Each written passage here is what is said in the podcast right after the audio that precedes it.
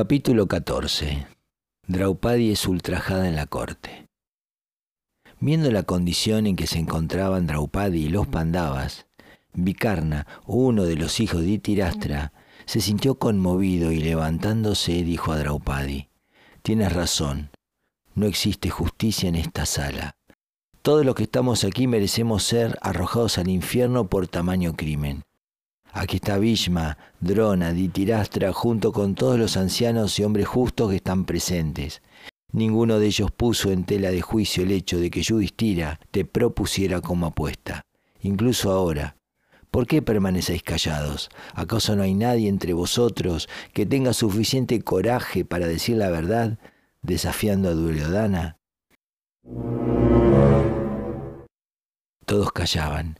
Únicamente el silencio respondió a sus valientes palabras, tras la que apretando sus puños con furia añadió. Bueno, si nadie dice nada, yo diré cuál es mi sentimiento acerca de este asunto. Draupadi no ha sido ganada. El príncipe de los Kurus no tiene derecho a llamarla esclava suya, pues en el momento del juego, Yudhishthira ya no tenía derecho a usarla como apuesta. He oído decir a los sabios que son cuatro los peligros que acechan en el camino de un rey. El primero es la casa, el segundo la adicción a la bebida, el tercero la pasión por el juego y el cuarto el frecuentar demasiado la compañía de las mujeres. Estas cuatro cosas amenazan con hacer que un hombre pierda la razón, como le ha ocurrido esta vez al propio Yudhishthira, pues embriagado por la fiebre del juego, llegó a perder la conciencia de lo que estaba haciendo. Ya no era responsable de sus acciones. Hizo cosas realmente absurdas. Cuando Sakuni lo desafió de nuevo, Yudhishthira, a sugerencia del propio Sakuni, propuso a Draupadi como su próxima apuesta.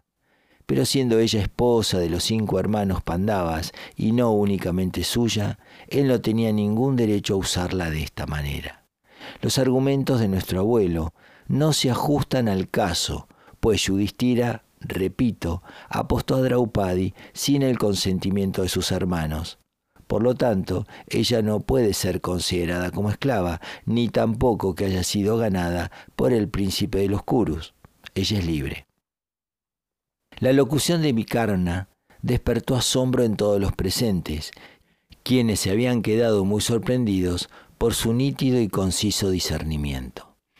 Después de sus palabras todos quedaron convencidos de que Draupadi no era una esclava. Pero a Radella le enfureció la intervención de Vikarna.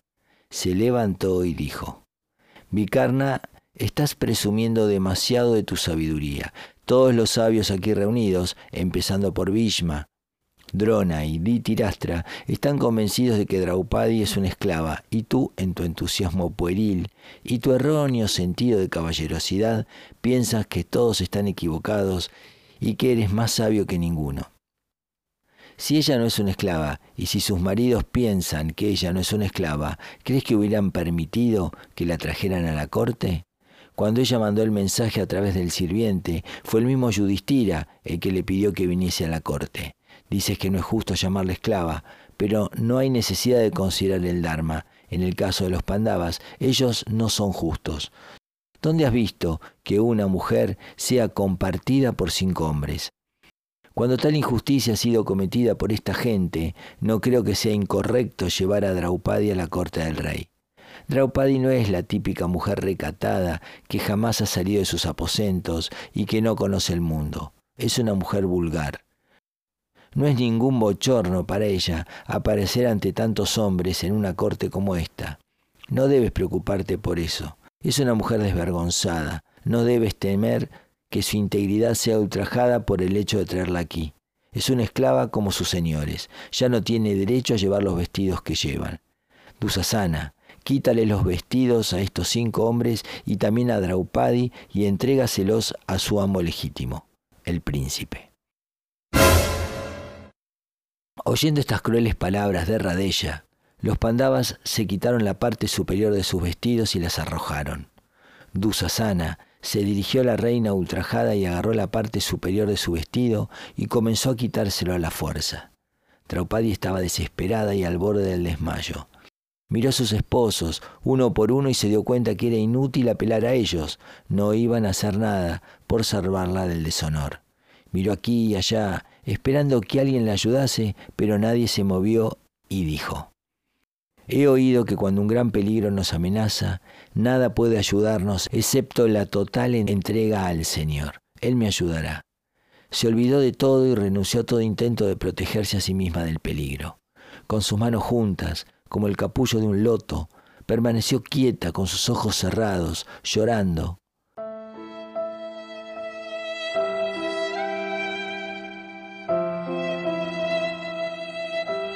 mientras sus labios entonaban las alabanzas del Señor.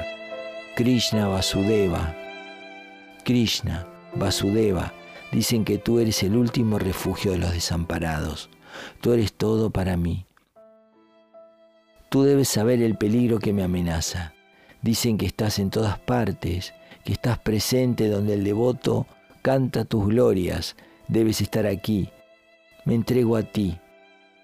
Depende de ti el salvarme. Parecía que estaba en trance y que era inmune a las palabras de sus enemigos. No se resistió al ultraje de que estaba siendo víctima por parte de Dusasana, permaneciendo con las manos juntas y con los ojos cerrados.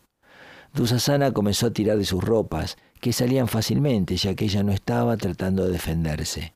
La audiencia contemplaba la escena horrorizada y entonces vieron manifestarse un milagro. Dusasana estaba tirando de sus ropas, pero éstas se alargaban interminablemente. Usó las dos manos y tiró, pero las ropas seguían prolongándose.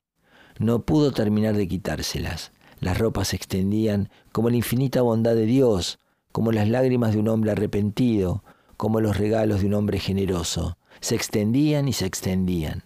Al lado de Dusasana, cuya ira aumentaba por momentos, podía verse un montón de tela que crecía más y más. Del montón surgían resplandecientes los siete colores del arco iris.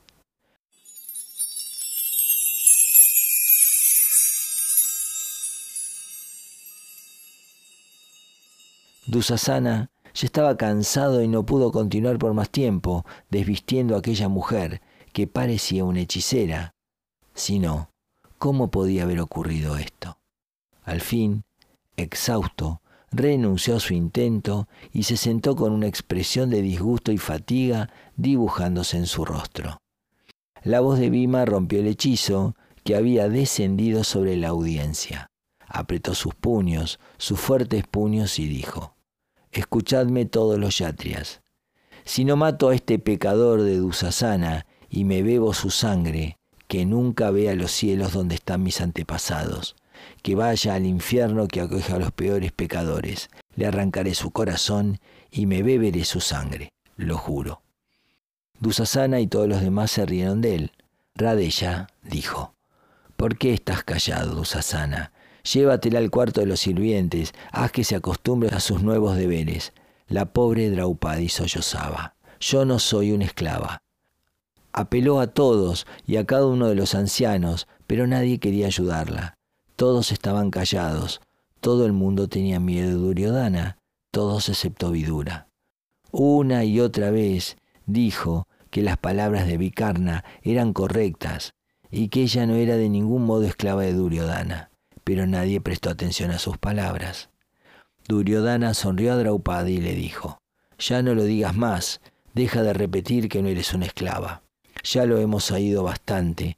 Dejémoslo a un lado de momento. Tus cinco maridos, Nakula, Yadeva, Arjuna, Bhima y Yudhishthira, la imagen del Dharma, están todos aquí. Ellos no han intentado hasta ahora contestar tu pregunta, ni han tratado de liberarte de tu esclavitud. Permanecieron en silencio, incluso cuando tu honor estaba en peligro. Espero que Yudhishthira hable. Déjale que él diga si le perteneces a él o a mí. Después de eso decidiremos tu futuro. Duryodhana esperó con una sonrisa provocativa en sus labios. Yudhishthira aún permanecía con la cabeza inclinada y sin pronunciar palabra. Duryodhana soltó una carcajada y le dijo, Mira, Draupadi, todos tus maridos permanecen callados. Yo contestaré a tu pregunta. Eres libre, libre para escoger un hombre de entre nosotros. No has nacido para ser una esclava, debes ser la esposa de un monarca. Deja a estos hombres, que ya no son los favoritos de la fortuna, y elige a alguno de nosotros como tu dueño. Deja que tu marido Yudhishthira anuncie a la corte que ya no tiene derecho sobre ti. Luego tú misma puedes elegir marido.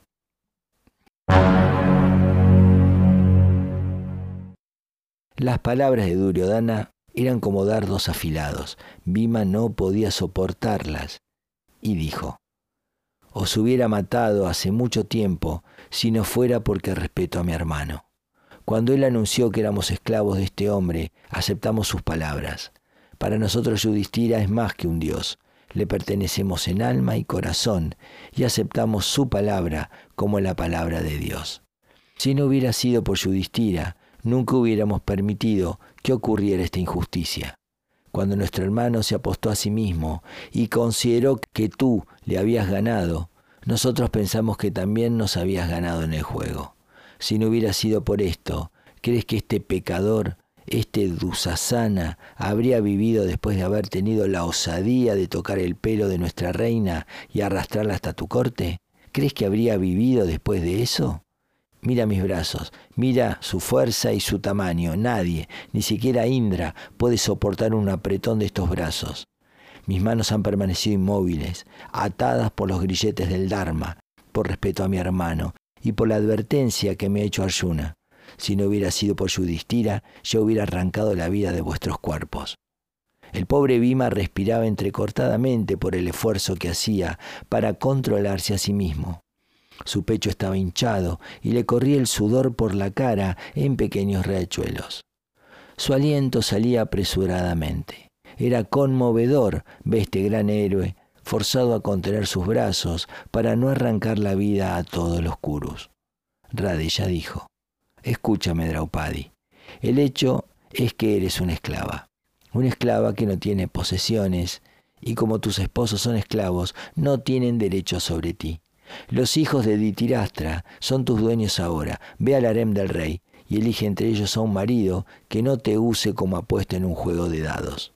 Una mujer que es esclava tiene derecho a elegir un nuevo dueño. Estas palabras de Radella entraron como flechas en los oídos de Bima, el cual miró a Yudhishthira y le dijo, no culpo a Radella por lo que dice, solo está manifestando los derechos de una esclava. Te culpo a ti si no hubiera sido tan tonto. ¿Crees que nuestros enemigos hubieran tenido oportunidad de hablar así? Suspirando como silban las serpientes, Bima tuvo que mantener su cólera bajo su control. Duryodhana estaba complacido con las palabras de Radella y preguntó a Yudhishthira. Bima, Nakula, Yadeva y Arjuna están callados porque no quieren hablar mientras tú estás aquí. Te pregunto a ti, dale a Draupadi una respuesta a su pregunta. ¿La consideras una mujer libre o una esclava? Yudhishthira no replicó. Entonces el pecador Duryodhana, intoxicado por el orgullo de poder dañar a otros y aguijoneado por el destino, miró a su amado Radella con una sonrisa en los ojos. Luego, sonriendo despectivamente, miró a Bhima con ojos provocadores y cuando estuvo seguro de haber captado su atención, extendió su muslo izquierdo a Draupadi, proclamándose su amo en un ademán de lascivia soberbia.